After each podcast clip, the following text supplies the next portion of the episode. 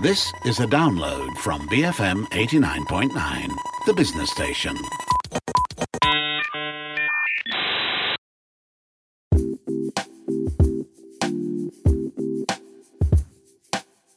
Good morning. Welcome to Resource Center, the show where we discuss the tools and techniques you need to be at the forefront of the ever evolving world of business. This is Audrey Raj. On the show today, we're going to be strategizing for 2022 for when third party cookies disappear and browsers are effectively cookieless. Now, brands and marketers have already started preparing for this cookieless world, and this is why we've been hearing new buzzwords uh, like the one that we're going to be discussing today zero party data data. What is it and why do we need to know? Well, this is where Dan comes to the rescue. Joining me on the show today is Daniel Henriksen, Head of Outcome Media Planning for Xaxis Asia. Dan here has authored a white paper on first party data, and he's going to be sharing his wealth of knowledge on both first party and zero party data with us today. Dan, how are we doing today? Very good, Audrey. Thanks for having me. So, maybe we can start off with some background on why we're going cookieless next year in the first place and what that effectively means for brands and marketers, Dan.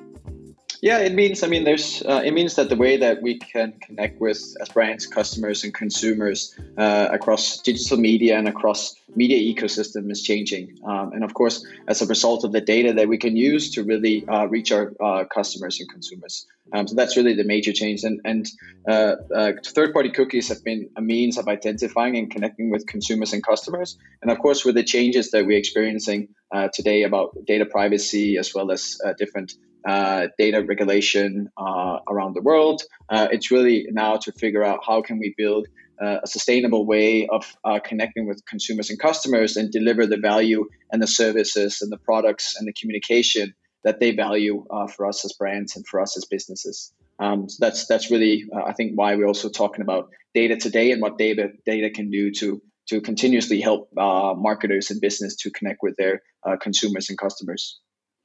So this is why I guess everyone needs to get on board with, with first party data and zero party data. Can you define these terms for us to, you know, to help us understand these better you know, before we can start comparing uh, uh, which would be more suited for, for specific brands?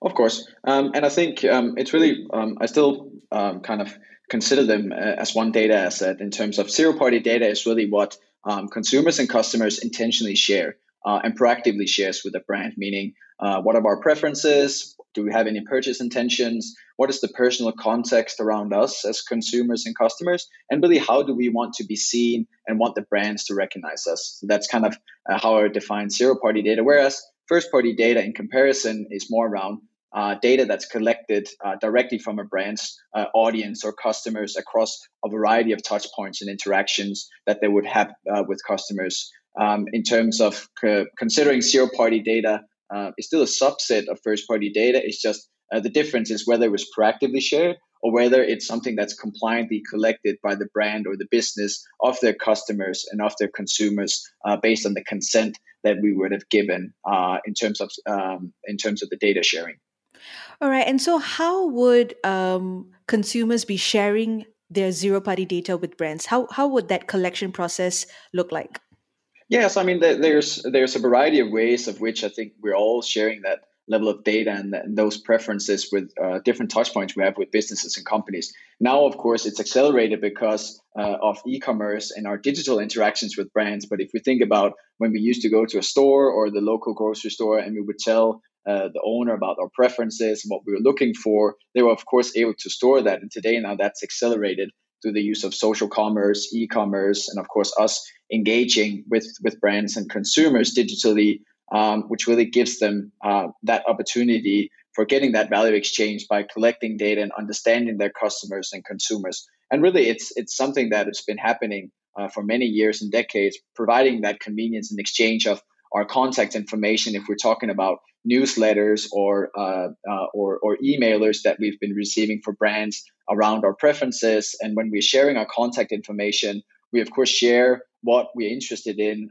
um, and also what type of communication or services and products or promotion we're interested in. And the brands and the business can use that to kind of connect with us and giving us relevant value and services. Um, and it could also be uh, I mean, encouraging people um, to download their mobile app because there's some exclusivity around the app, offers services, and especially in Southeast Asia, like a lot of the what we call super apps, of course, have a lot of different services, both in terms of transport, communication, and financial services, where we're also giving our preferences. Uh, and also, I mean, travel is another great example. We want them to know, like, where in the plane do we prefer to be seated? What is our most common departure airport? And all these things that make the interaction easier and for easier for the brands and the businesses to customize services and products and promotion to us um, so that there is that value exchange which we get in return from sharing our data. Um, so there are many ways, and I think many businesses are doing uh, a wonderful job of that already. And now, of course, I think the importance is increasing uh, in terms of uh, connecting with consumers and customers. Okay, so maybe we can go down the list of pros and cons for both first party data and zero party data just to compare them side by side. Yeah, I, I mean, I, think it, it, would be kind of challenging to compare them because I think they're complementary of each other. Mm. So I hmm. think as a brand and as a company, I think we're interested in having a, a, like a broad data strategy that aligns with our consumer and our marketing strategy. And for that, there's of course uh, the role of the business is figuring out with a purpose-driven perspective what are the touch points I have with my consumers and customers.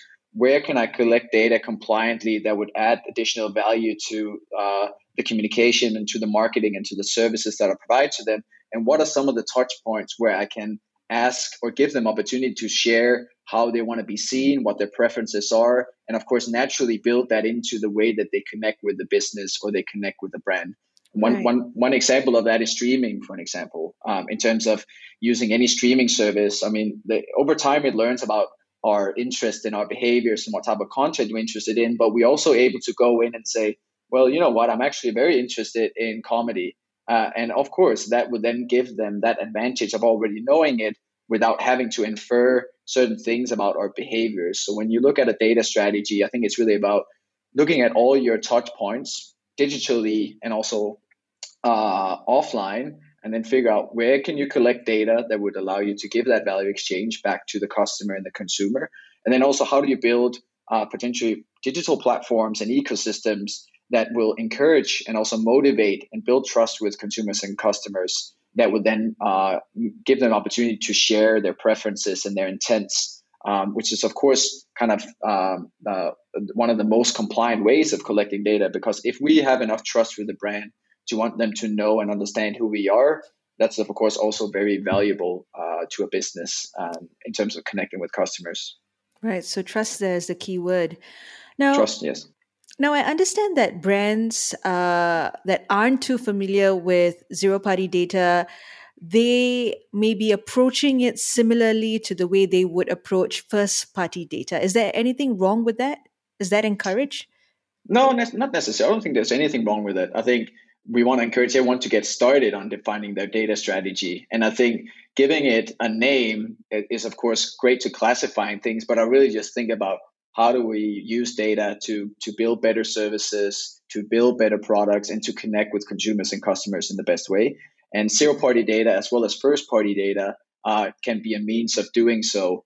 Uh, and back to our to to the earlier point is really just figuring out what are the best touch points where you can uh, leverage the value of each of these data assets and then just look at your kind of overall data strategy um, which needs to align with of course your brand and what type of company you are because I also appreciate that not every type of industry have the same direct access to customers, mm. meaning e-commerce and CPG or FMCG are in different states, and they of course need to design data strategies that are can accommodate them and where they are and their main challenge uh, channels of sales and commerce. Um, so also as a brand, I would always take outset in who we are, what we offer, our services, and then figure out what is our touch points with our customers directly and indirectly and then how can we encourage and build that value exchange that will allow them to share data and we will use that data to deliver better value and deliver better services and products. Right All right, it's already time for us to take a quick break, but when we come back, we ask Dan the big question How can brands incentivize their target audience to share their information voluntarily? All that and more coming up on Resource Center. Stay tuned, BFM 89.9.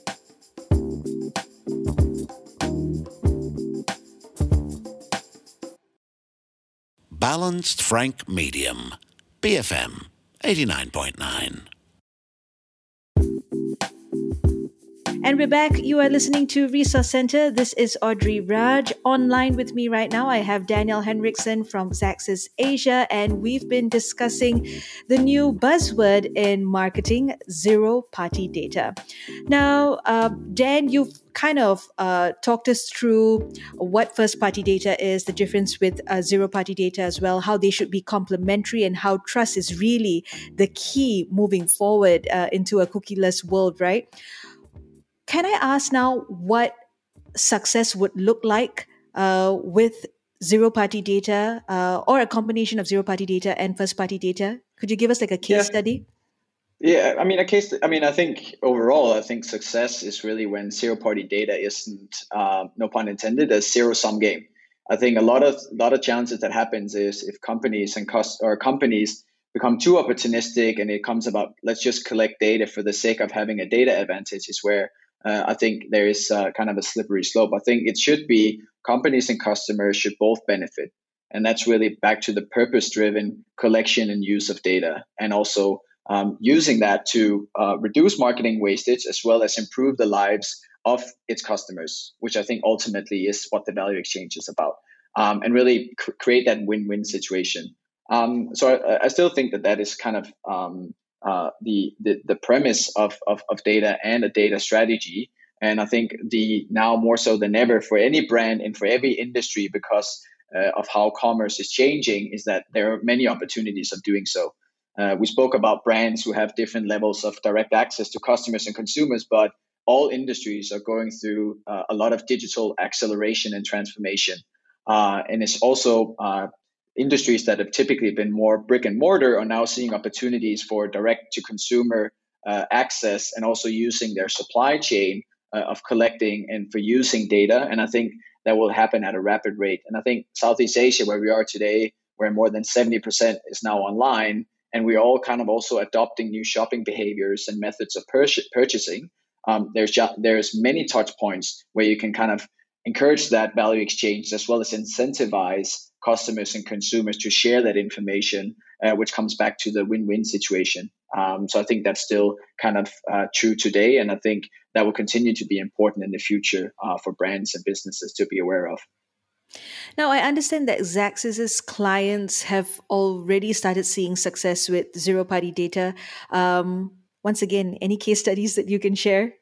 Yeah, I think one of the I, I know it's not, of course, um, like it's a devastating industry at the time with travel, but I think mm. travel has really been uh, kind of a, a, great example of, of, of course, uh, having a direct access to customers, but also kind of having services and um, and and and products that have allowed for that uh, kind of uh, zero party data strategy to come to life um, because of all the information that we give as travelers to to airlines is really what helps them uh, kind of inform and customize services as well as advertising and communication.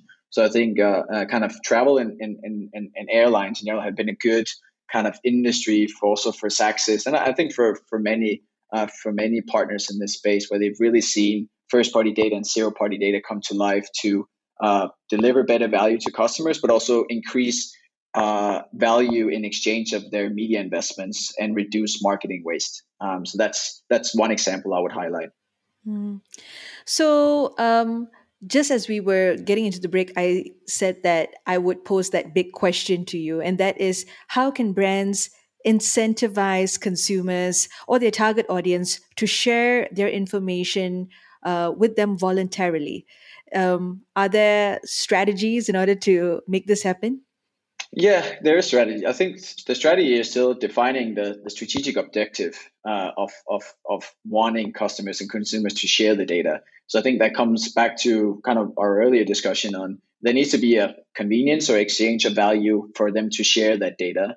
And then also uh, in terms of what can you then offer or or provide an additional value for people who, who, who do so in terms of their deals that are coupons and there's also uh, kind of other incentivized programs that can happen when when a data sharing occurs and also kind of encourage and incentivize them to sign up for kind of both uh, loyalty programs as well as other type of um, uh, more more long term uh, communication uh, programs with the brand that would also allow that in terms of what are some of the exclusive content you might get, uh, personalized recommendation, and also any kind of reward, uh, which comes back to also uh, airlines and travel again in terms of rewards programs. Like there is an incentive that will also encourage that share of data, and, and as long as you feel as a consumer and customer that it gives you more value, you would definitely um, also still be committed to that, and you have trust in that brand.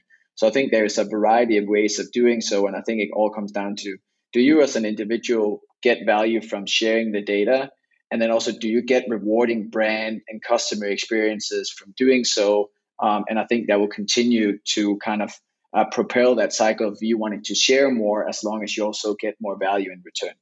Um, so i think that's that's still kind of the, the foundation of it Hmm.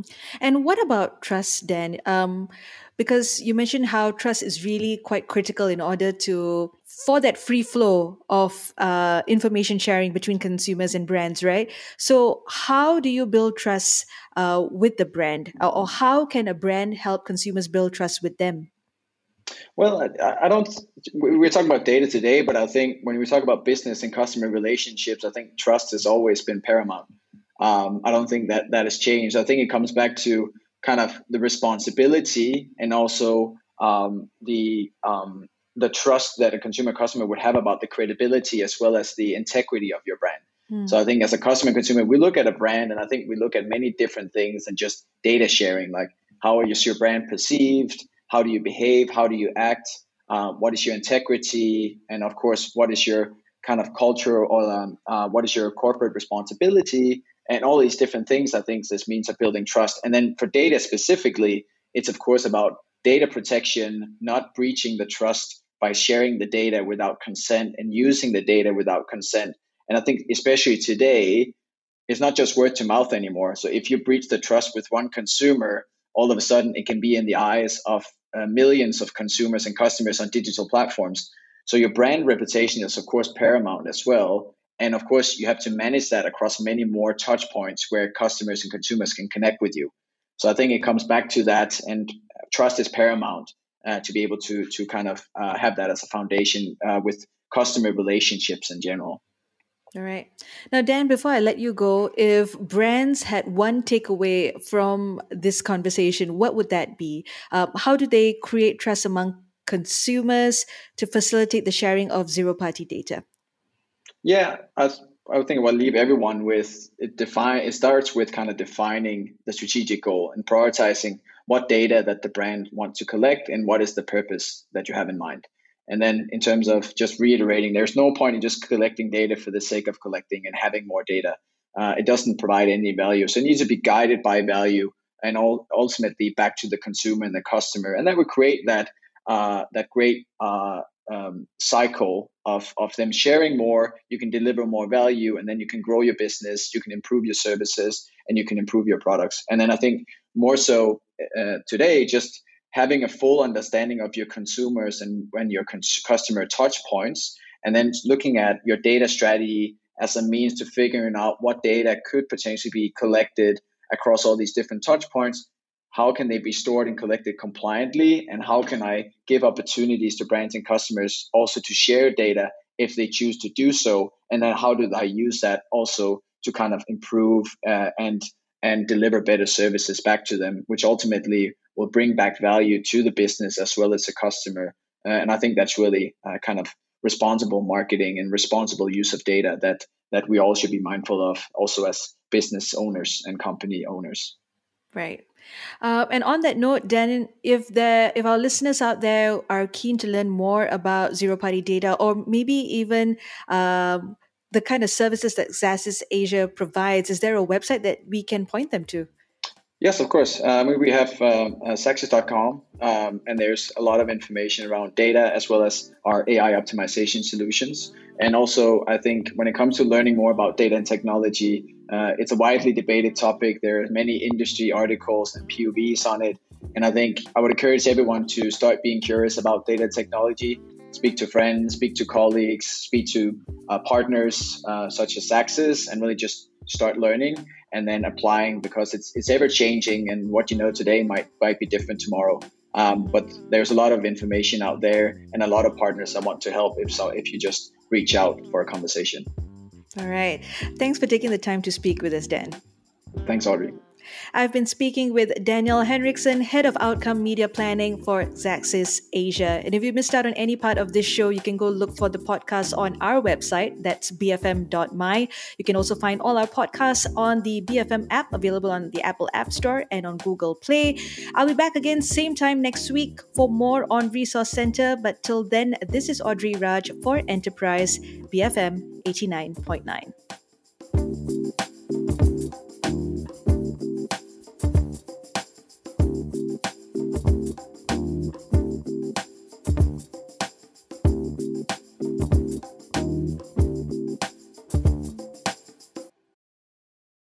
Thank you for listening to this podcast. To find more great interviews, go to bfm.my or find us on iTunes. BFM 89.9, the business station.